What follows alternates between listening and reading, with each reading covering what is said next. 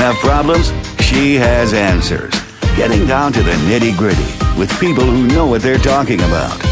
This is Advice for Life with Lynn.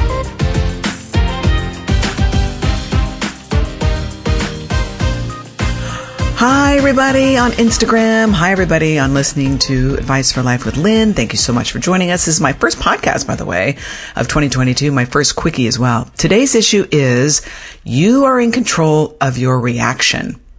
So I was going through my many, many notes of years of group therapy and just regular therapy and learning. And, you know, I'm a writer. I write all this stuff down because I can't remember what I did yesterday. But I came across a pretty profound statement in my notes and it said, nothing can happen without you doing it to yourself. Mm. Pretty simple, right? But deep. Like it makes you go, what? What'd you say again? Let's repeat that. The statement says, nothing can happen without you doing it to yourself. Of course, on the surface, this may sound ridiculous because it did to me at first. If somebody like, you know, crashes into your car, you didn't do that to yourself. That's for sure. Uh, but your reaction is what you do to yourself. How you react to that car crash determines your peace, determines your joy, determines your happiness. And that's so true. I think we all can put that into our own lives. Recently, my husband and I were on a flight and I accidentally scanned his ticket from my phone instead of mine. Now, it was really early in the morning. I had been working a lot. I was in a coma and I didn't even realize I scanned it and I walked down the gangplank thing, whatever you call it. And I was almost to my seat. In fact, I didn't realize he wasn't behind me, like clueless. And I didn't realize until he called me. Oh, you need to come back here. You have my ticket. So I walked all the way back and he was pretty tired and cranky too. And he blamed me for making a mistake. And making a mistake is one of my triggers. Like maybe you feel the same way too, but for me, it's like highlighted. And I'm kind of always unconsciously looking for a way to blame myself. and here, you know, I made an innocent mistake and, you know, I had somebody pointing the finger at me and I had the finger pointing at myself. So we had two people pointing the finger at me. So it was a perfect storm. And, you know, I, like most humans who, you know, are human, we feel, I felt defensive and, you know, I felt defensive when I felt blamed. And, you know, then I felt guilty, which is ridiculous. There's nothing to feel guilty about, but they go hand in hand. And yeah, I got defensive. He got blamey and I felt terrible. And then I went down that rabbit hole of analyzing, you know, blah, blah, blah, blah, blah, blah. So let's look at the facts. So yes, he blamed me. Yes, I reacted to the blame by joining in on the blame game, which leads to defensiveness, of course. But remember, let's go back to that statement. Nothing can happen without you doing it to yourself. And that's not to blame us either, by the way. This is actually for us to get our power back in terms of determining how we react to certain situations. So I told a wise girlfriend about this situation recently, and she's like, Lynn, why don't you just laugh it off? I mean, it's kind of funny. You left him, you walked all the way down to almost your seat, and you didn't realize that he wasn't behind you. And if he was upset, that's his deal. And I was like, oh my God, that's so genius. Genius thinking, like, you know, to find humor in it. Like, it wasn't a big deal. But more than that, the genius thinking is control your reaction thinking. Like, choose how you want to think about the situation.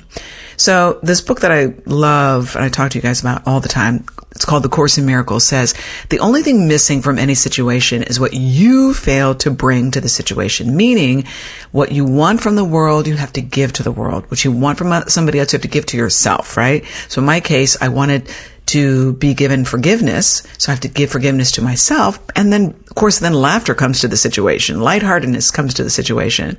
And that could have been my reaction because I have control. Here's a final deep thought. Here's another quote I found too in my notes. When I want someone else to be different, I have to ask myself, what am I not accepting in myself that I would like to be different? It's a little heady, my guru therapist Marilyn always says it all the time. So when we judge somebody else or we, you know, why didn't he say this? Why, why didn't she do that? We're really asking them to change. So what in it, you know, we always point the finger back to ourselves. What do I want to change about myself? What am I not accepting about me? Uh, what would I like to do different in this situation? So my new intention for myself is not, not to react. Let me repeat that. My new intention is for me not, not to react because according to neuroscience and all those really smart people, it's impossible not to react. It's like blinking. It's biochemical. So the real intention is I'm going to allow my reaction, catch it, feel it, cry, laugh, whatever, whatever the reaction is, but then control it and not buy into it like it's not true. I'm not a bad person. I just made a mistake, right? Control my reaction. So I could have a redo, and I'm sure the universe will give me another opportunity for a redo. yeah. Um, I think I would, I think I would, I definitely would have my reaction, have my feeling, allow myself to feel whatever I'm feeling, guilty, blame, blah, blah, blah, blah, like I'm, like I made a mistake, stupid, whatever, the, the, the feeling like, oh my God, I did something wrong. Then number two, I would love myself and know that I'm human, like forgive myself and that I'm okay and everything's cool. And maybe even after that, laugh about it. So it's almost like blink. Oh my gosh, I'm reacting. Uh, I did something wrong. And then it's like, don't buy into that old story that says that you're worthless and you're not good and stupid and that you made a mistake. It's funny.